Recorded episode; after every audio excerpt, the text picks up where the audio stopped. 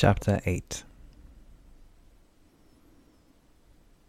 When things start to run through your fingers, when you feel helpless and scared, you might think of something safe, no matter how far away it is. Therefore, Lady Kai found himself thinking about his Yabi, Gines. He wondered if she still taught at the institute in Jibani if things still corroded when she held them sometimes because she was trying to keep her emotions at bay. He thought of her long thick hair, black like his, always kept in a tidy braid that reached all the way to the back of her knees. She used to braid his hair like that. Lady Kai was born on Oranim, which, through a convoluted series of traditional pointers, meant that Gines would be his rear parent, his Yabi. He had met his two other parents on his 25th birthday and remembered little of them. They were like polite shadows, nodding approvingly somewhere in the periphery, claiming ownership he didn't want them to have. Gines had one life partner, and her name was Kaigarasa. She was sterner than Gines, but also much more likely to bring Lidikai raisins when Gines wasn't looking. It had taken a while for Lijikai to realize it, but Gines and Kaigarasa had many ways to control, guide, and stifle his outbursts. They would never have called them outbursts. They said he was sensitive. They saw his inability to get along with others his age as something positive. Fewer judgmental looks from other parents, fewer wooden toys turned to ash, less smell of burned hair. Maybe he should have gone back there after all. Both Gines and Kaigarasa spent their lives in institutes, before and after racing Lidikai, so they lived long. They had both lived through the Wendred. Gines never talked about it. She had even told Lidikai not to ask her ever again that one time he had asked. Kaigarasa was different. Sometimes it just seemed to bubble out of her, over strongly brewed tea, when Lidikai couldn't sleep and Gines had already gone to bed. Kaigarasa told Lijikai of a time when you could get to Kamaspire in Kanda of ice without flying, and to Iraq in Shtil without breathing water. She told him of the blue jungles of the northern part of the snake spine, the scintillating bioluminescence of the fungi of Highmoat's hinterland, and the barren salt deserts of Bloodmoor. Lidikai didn't know how much was true, and, if it were true, how much of it was still the way Kaigarasa remembered it, how much she remembered correctly. Lijikai had tried to ask her about the state of Yellow Midoril after the banning of teleportation. Have you thought about how the fruits are always on this side nowadays? she had answered, not looking at him, wrist deep in one of her massive vines in their conservatory. Lijikai hadn't asked again. He wondered if his memory of Gines and Kaigarasa was romanticized. He wondered what they were doing right now. He wondered if they would tell him that everything would be all right. Now that Crow's lips were turning blue, and the carriage was shaking as if it would fall apart from the speed he kept.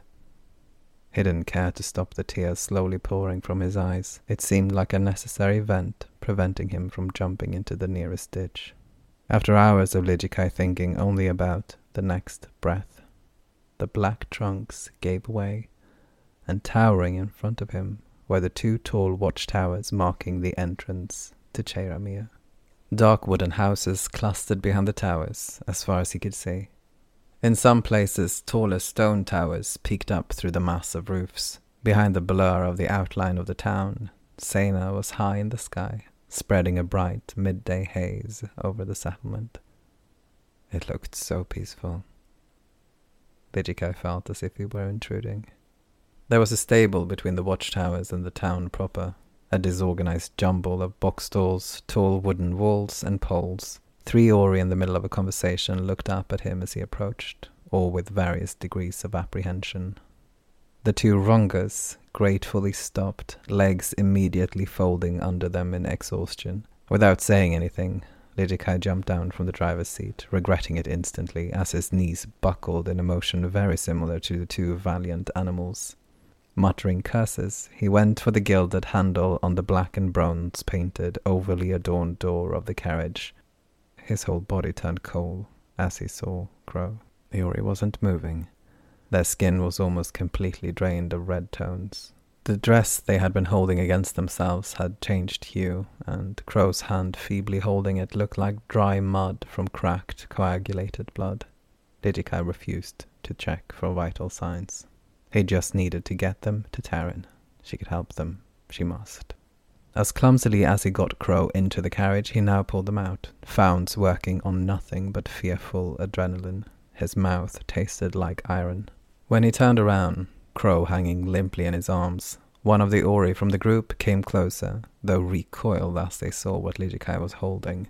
I don't know what is valuable around here nowadays, Lidikai stammered, scared at what he felt prepared to do to get this Ori out of the way. Equal action, as always, the Ori said in a manner that Lidikai couldn't be bothered to decipher. As you can see, he groaned, Crow slipping in his grasp, despite the Found's helping.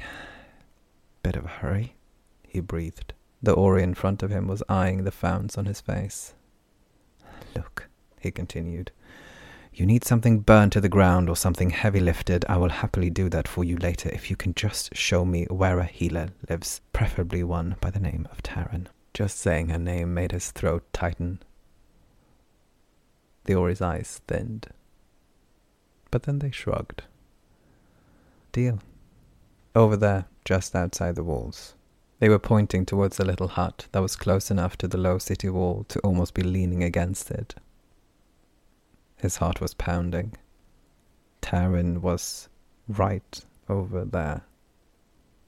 He started to move, feeling that his arms would not be able to continue what they were doing for very long.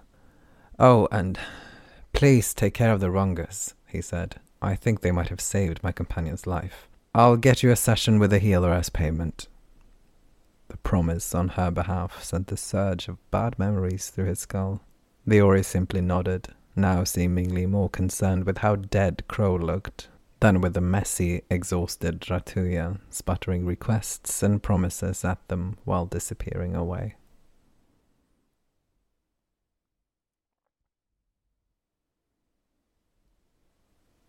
How many matching this description can there be coming through here?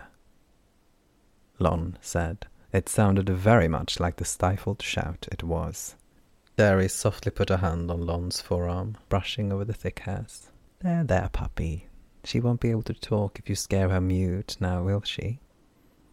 Lon retreated slightly from lurching over the crying, sweaty Ori, the proprietor of this place. But she kept holding her against the wall. Little hooks pressed against the proprietor's back. Lon placed her closed fist hard against the wall. It made all the little keys on the hooks jingle in fear. The Ori whimpered.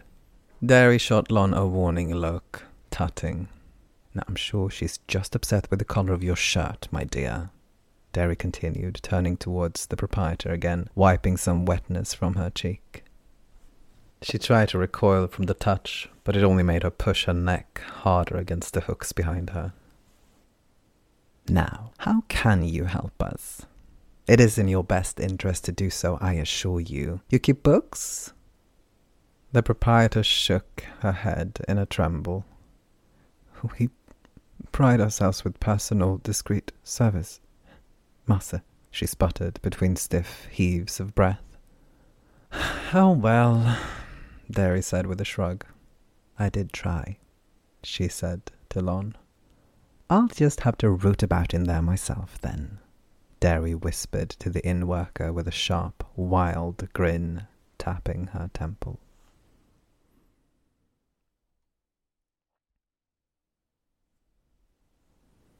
Ligikai could practically hear his own blood rushing at this point. He was surprised the situation even allowed for a first impulse of running and never coming back.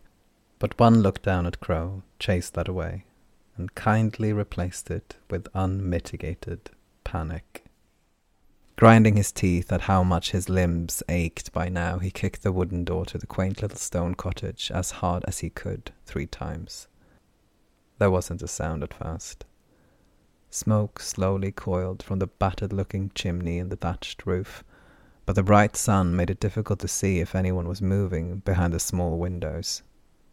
Then the door swung open. I'm sorry, as I have said several times on the village meetings, this is my day off.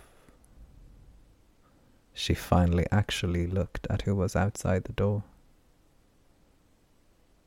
Rasharai. Ligi. It was a whisper. Ligikai couldn't immediately stop the flood of memories that rushed over him. For a few breaths it was overwhelming.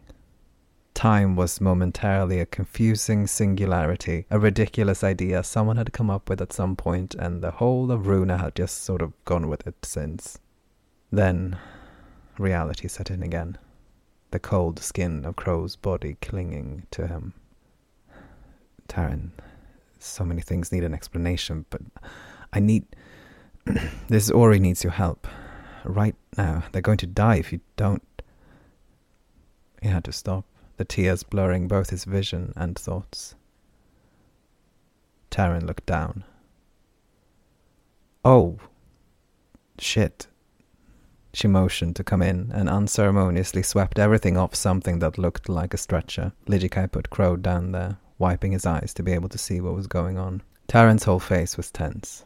She was not as careful as Ligikai had been, instead rather harshly pulled Crow's fingers from the soaked piece of once exquisite cloth their fingers cradled. She fished a pair of vicious-looking scissors out of a flat pouch hanging off her belt and quickly cut the once red silk shirt open. He could tell she was stopping herself from audibly gasping. He leaned in to look, needed to know. Crow's abdomen was just three large holes, and Ligikai looked away before he could fully take in how much blood was still being lost through them. That was, until Taryn's hand was over the damage, instantly coaxing the vessels to rethink their actions. Intensely focused on what she did, Taryn gave Ligikai a short nod towards the rest of her house. Gadea, he whispered hoarsely, tears running freely again. He took a few steps in the direction Taryn's nod had indicated, just enough to be out of her peripheral vision. Then he stopped, looking around him as best he could through his tear dimmed vision. The house was an incredible mess. Despite everything, Ligikai smiled. The memories of all the times they had argued over Taryn's inability to keep anything tidy was a welcome thing in this desperate situation. Every surface, every shelf and cabinet was filled with dusty junk, one item away from an avalanche. Everywhere shone the light of candles, often in places that gave Ligikai a heartburn just looking at their proximity to flammable objects. He took an attempt at a deep breath. It shivered through him. The place smelled like old and new incense, beeswax, dust, and some things that were best not thought about too much underneath it all. Unsure what to do with himself, hearing Taryn's occasional mumble behind him, he went to sit down in an armchair that stood by the fireplace. Even if he would have recognized Taryn's assured posture and dark amber eyes anywhere, she looked astonishingly different from last time he saw her. He tried to see what was still the same. The ring in the left side of her large flat nose, though the one she wore now was bronze coloured, not green as it had been back then, her thick, low set eyebrows were as expressive as ever. Her warm, deep pitched voice. Her dark brown skin seemed much healthier looking than it had back then, as did her entire frame, in all honesty. Part of that came from staying away from institutes, but she had always done that. He knew that there were a lot of ways other than living in an institute to make one look like a ghost, and their lifestyle together had definitely been one way of achieving that. He tried to ignore the fact that he couldn't see any visible hex brands on her, ignore the fear that the information he'd been given had been entirely wrong. But she was wearing a long white robe, deep yellow silk with embroidered birds on it, which covered the skin left bare by the simple grey linen shirt and trousers she was wearing underneath it. All he could see that was bare were her hands, face, and feet.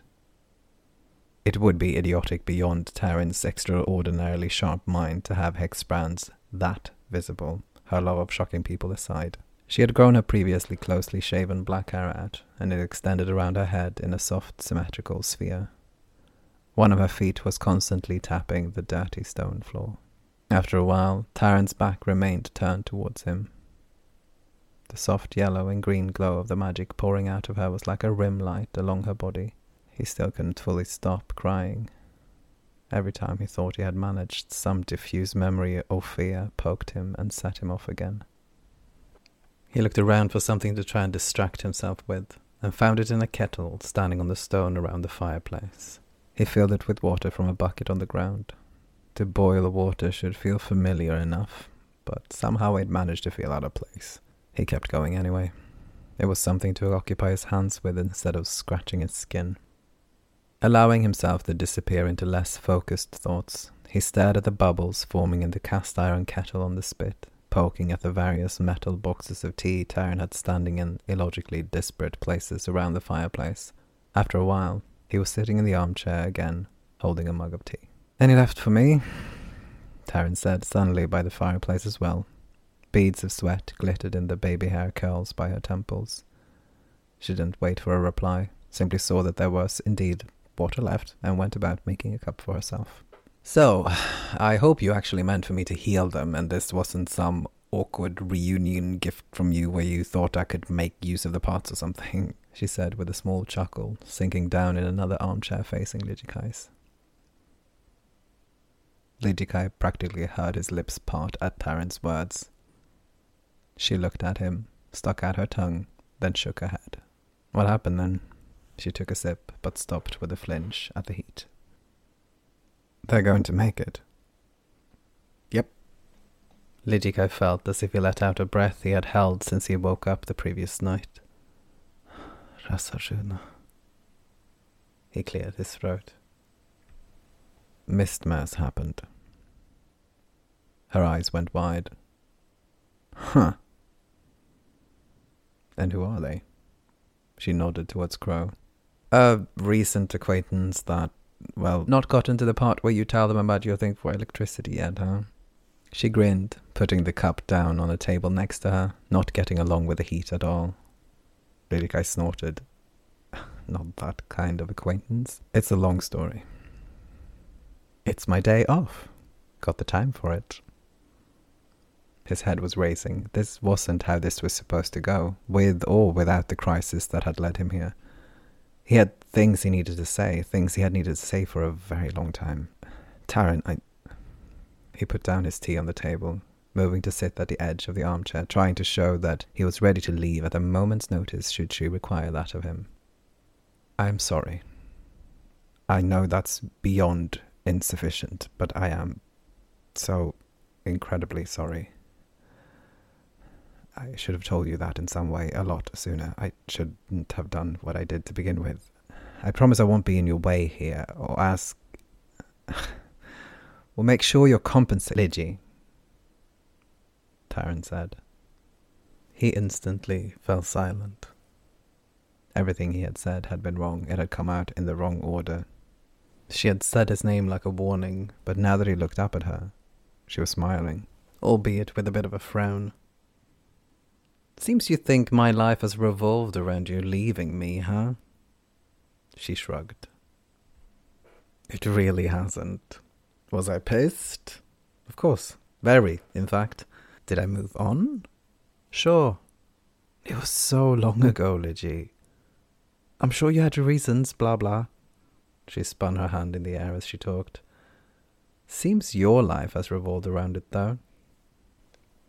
It has been something I've been very ashamed of, yes. Didikai's voice was quiet. Makes sense, I guess. I could be angry and move on. You just had guilt. That thing doesn't leave you no matter how hard you try, I've heard. But whatever. Here we are, still alive. Who would have guessed that back in the day, huh? Lidikai laughed, a laugh sounding like Crow's in breathiness and length. And here you are at my doorstep, thin as an institute preceptor with a mortally wounded Ori, who's also got a huge hex on their chest, Taryn said. Two, actually. One on their back as well. Okay, guilt cleanse over. You have got to tell me that long story now. You do not live as you learn. I didn't kill anyone. We are running from gods. And I think we've lost them. Lon slowed down, looking behind her to make sure her ears were not fooling her. They were not.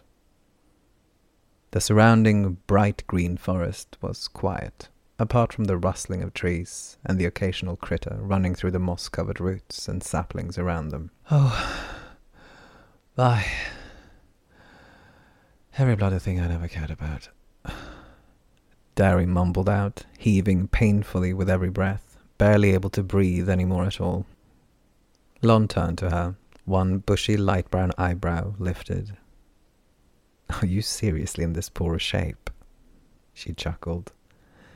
No, I'm just pretending to die over here.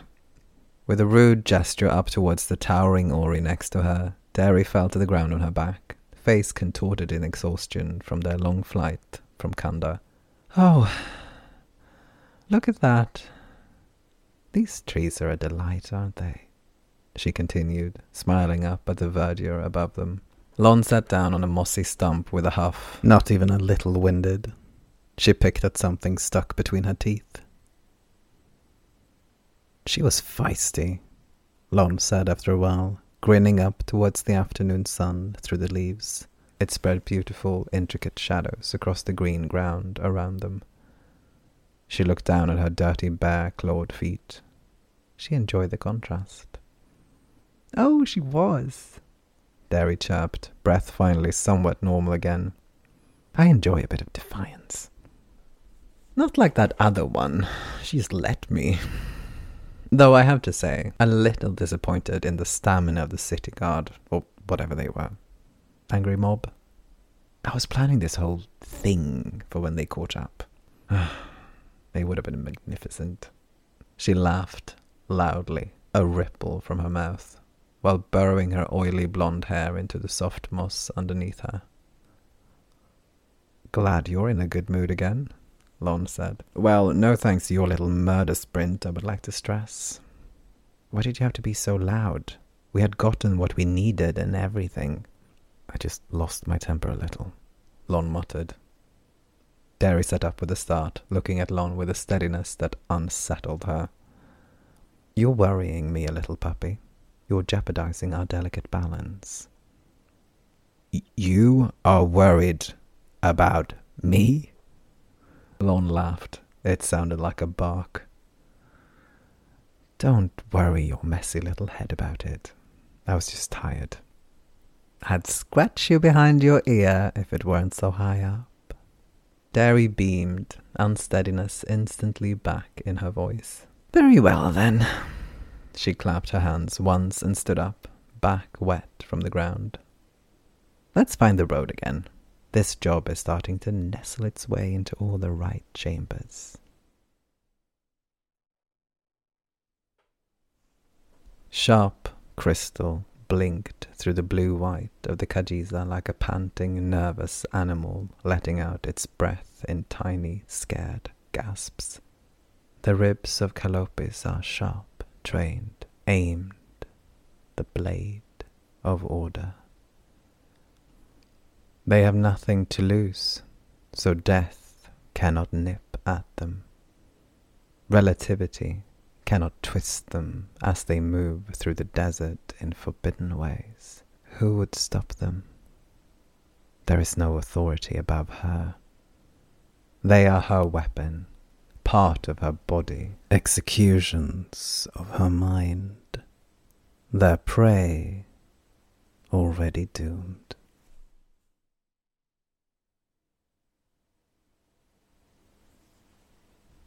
Well then, what is it you expect me to do?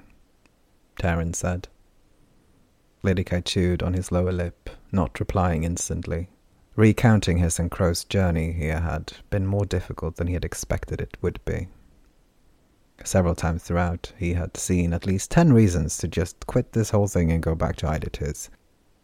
Had his only option really been Taryn? when it came to finding anything out about Crow's situation. How much of it had actually been his desperate itching to learn abstraction from someone? Was that even a viable plan, after all?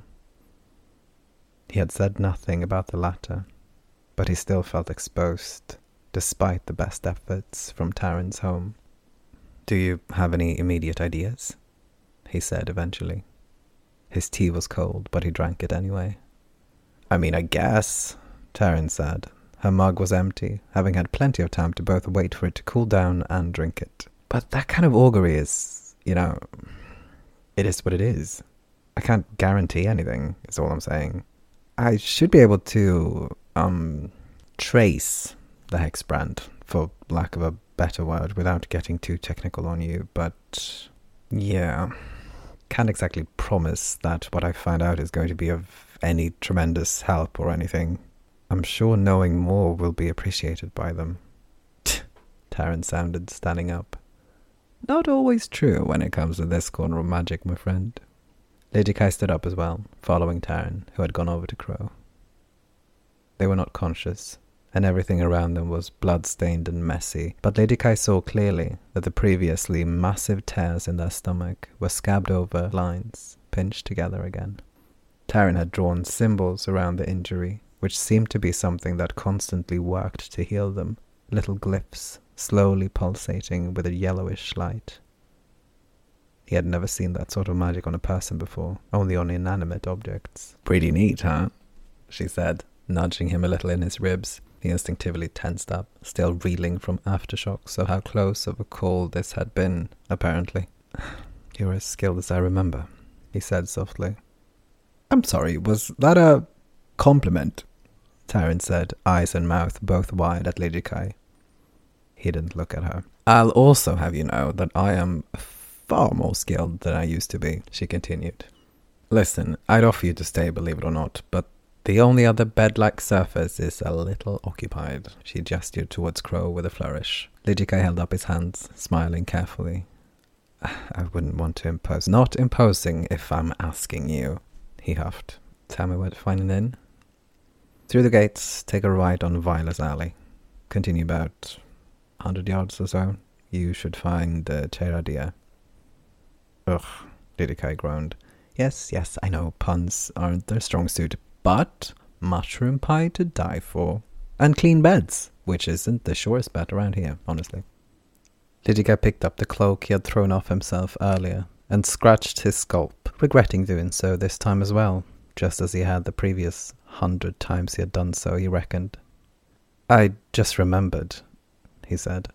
I promised the hostlers that I'd help them with magical needs in exchange for guiding me here and taking care of the carriage and the rungus that I stole, I suppose.